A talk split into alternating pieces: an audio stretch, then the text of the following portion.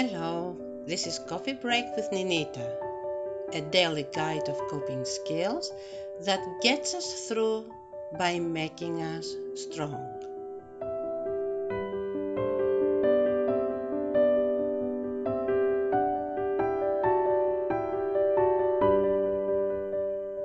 We find ourselves being in chaotic situations, even though we try to do things right. How do we react in those chaotic situations?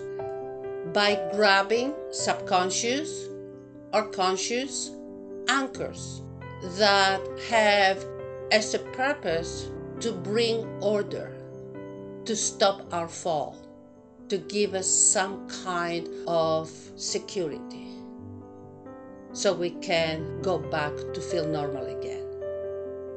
We need order to function. We need some sense of order.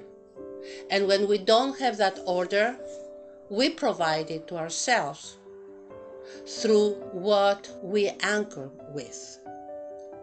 There are external anchors and internal anchors. Some are good, some are not so good.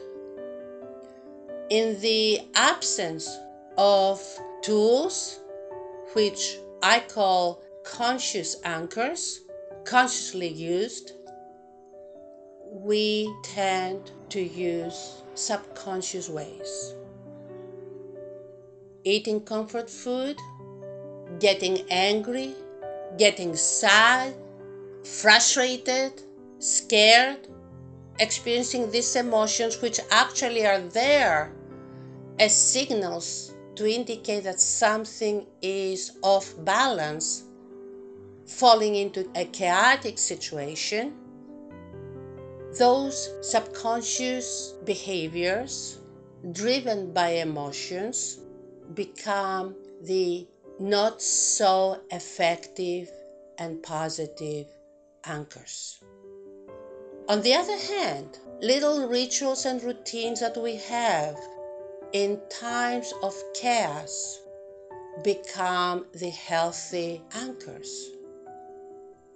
For Christians and people with faith, praying serves such source of anchoring. It becomes a positive anchor.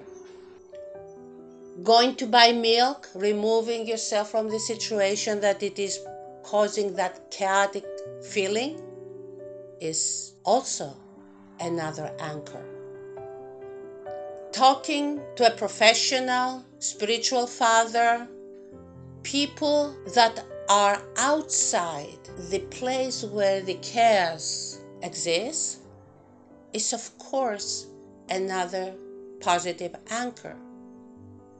And of all the anchors that exist, good and bad, I want to draw the attention to anger and rage.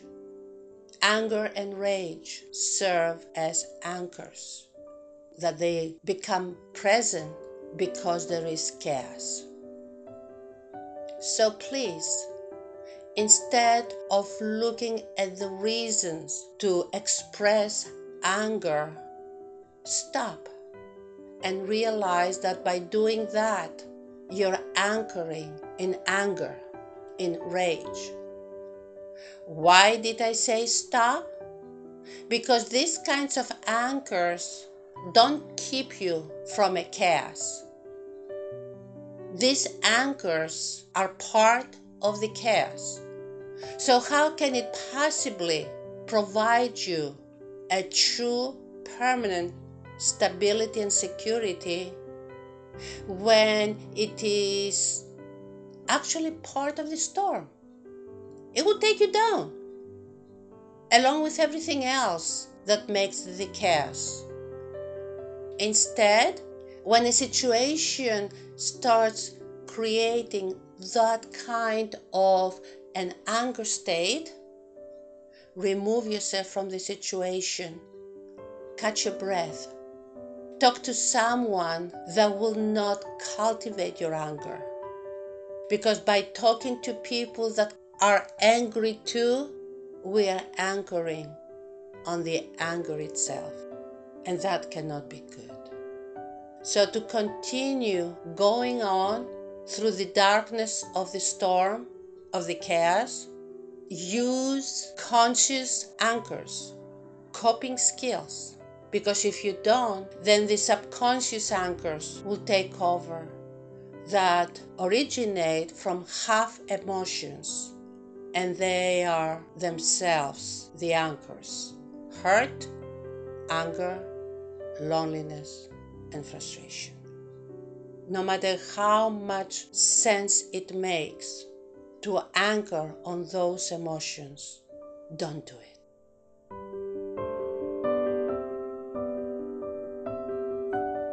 Please leave your comments and suggestions on Facebook or email us on staywhole@gmail.com. Until tomorrow, stay well and God bless you.